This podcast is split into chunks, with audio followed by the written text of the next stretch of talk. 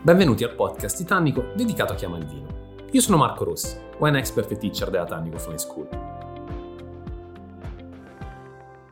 La Lombardia è tra le regioni italiane che ha saputo esaltare di più quella componente della parola terroir legata all'uomo, perché qui effettivamente il ruolo che è stato svolto da imprenditori illuminati, ma anche contadini sapienti,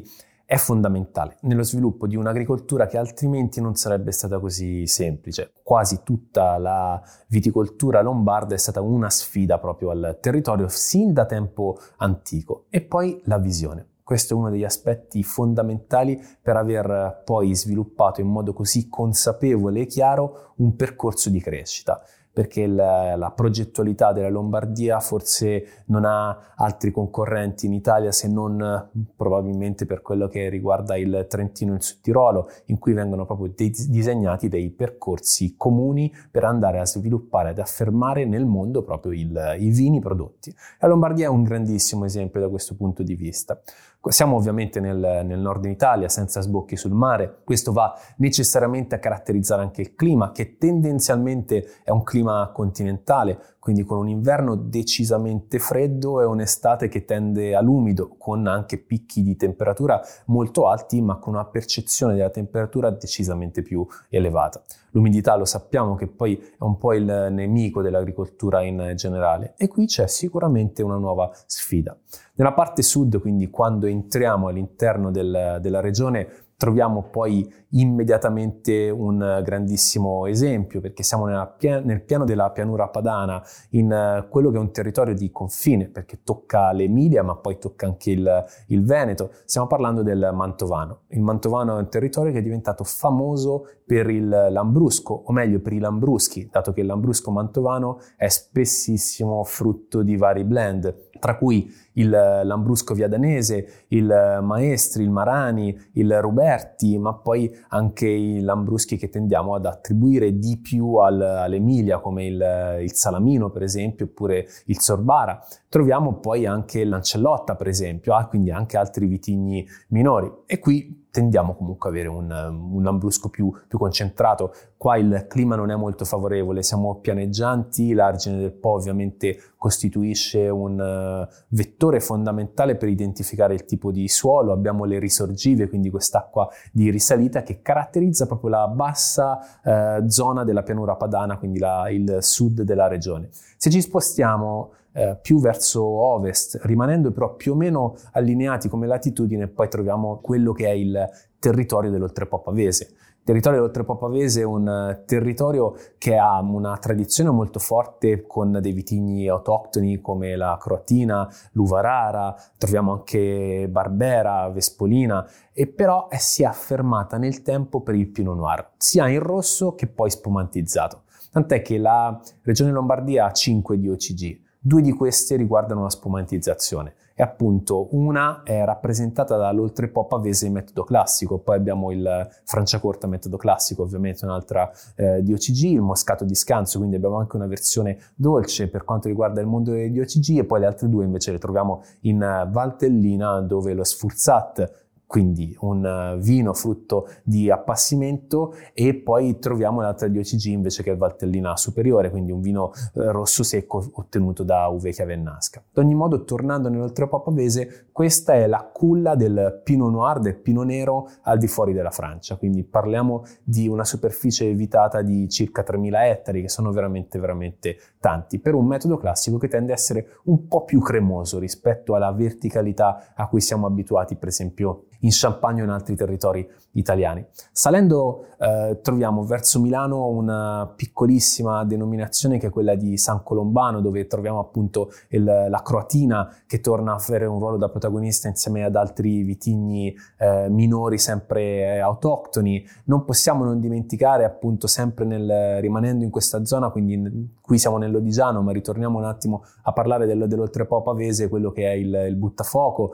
il sangue di Giuda, quindi quelli che sono poi del, dei vini tradizionalmente lombardi che rappresentano la cultura quasi contadina proprio della, della Lombardia, ma sono vini che si stanno riaffermando. Rimanendo un po' su, questa, su quest'asse parallelo ritorniamo verso il Mantovano. Nell'Alto Mantovano troviamo le colline moreniche che mh, vanno a ridosso del lago di Garda, quindi qui in realtà i vitigni internazionali giocano un ruolo fondamentale perché abbiamo questa, questo suolo che è molto diverso rispetto all'ex suolo paludoso appunto della, della, pianura padana, ma soprattutto abbiamo anche un po' più di, di altitudine. Poi discendiamo verso il, il, lago di Garda e in questa zona andiamo a individuare quella che è la denominazione, la DOC condivisa con il Veneto del, del Lugana, quindi un vino ottenuto dalla, dalla Turbiana che è, un, che è, un, trebbiano, ma sempre rimanendo in queste zone poi abbiamo quella che è una grandissima espressione di, di rosato che è il Valtenesi, il, il chiaretto, che viene ottenuto principalmente da uve groppello. Poi se rimaniamo sempre nella zona, entrando eh, in maniera forte in quello che è poi lo spartiacque tra le due denominazioni citate, perché la Valtenesi parte fondamentalmente da eh, Desenzano arriva a Salò, abbiamo il San Martino della, della Battaglia. San Martino della Battaglia, piccolissima denominazione in cui gioca un ruolo fondamentale il Tokai friulano, che oggi però non può essere più chiamato in questo modo. Per vini che tendono ad essere un po' meno esili, ma che comunque hanno nel, nell'equilibrio una componente fondamentale. Ora il Tokai friulano è in realtà un vitigno difficilissimo da, da lavorare. Poi se continuiamo questo percorso e ritorniamo quindi eh, in realtà andiamo verso la Bergamasca, troviamo la DOCG del Moscato di Scanso ottenuto dal, dall'omonimo vitigno. Stiamo parlando di un vino passito, dolce, una delle DOCG più piccole in Italia, un, qualcosa che viene, deve essere assolutamente tutelato e sempre nel, nel, territorio appena fuori dal confine troviamo invece la Val Calepio che è sempre una denominazione, in questo caso una DOC, che però fa riferimento allo stesso vitigno, quindi al moscato di scanso. Al moscato di scanso